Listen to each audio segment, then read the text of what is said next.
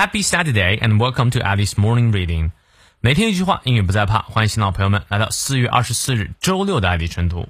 今天这句话来自于 Buckminster Fuller，巴克敏斯特·富勒，他是美国哲学家、建筑师及发明家，也是一位非常多产的人。他说：“Every time man makes a new experiment, he always learns more.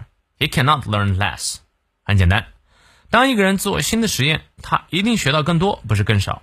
哎，什么意思呢？就是就算失败了，你也能学到失败的教训，对不对？嗯，every time 每一次，man makes a new experiment，人呢做一个新的实验，he always learns more，他总是会学到更多，he cannot learn less，他是不可能学到更少的。这个实验可以是科学实验，当然也可以是日常生活当中的实验。所以呢，只要这件事情是无害的、有益的，就多去尝试。好，让我们来看一下其中的发音知识点。Every time I running away。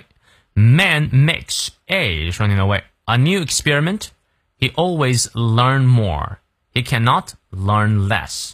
比较简单，我们过两遍。但今天早上我们的晨读直播呢，是以外刊阅读为主，会很有挑战的，所以一定要来。Every time man makes a new experiment, he always learns more. He cannot learn less. 再来一遍。Every time man makes a new experiment, he always learns more. He cannot learn less。有任何问题记得来直播。今天我们的外刊非常精彩，一定要来听呀！See you later。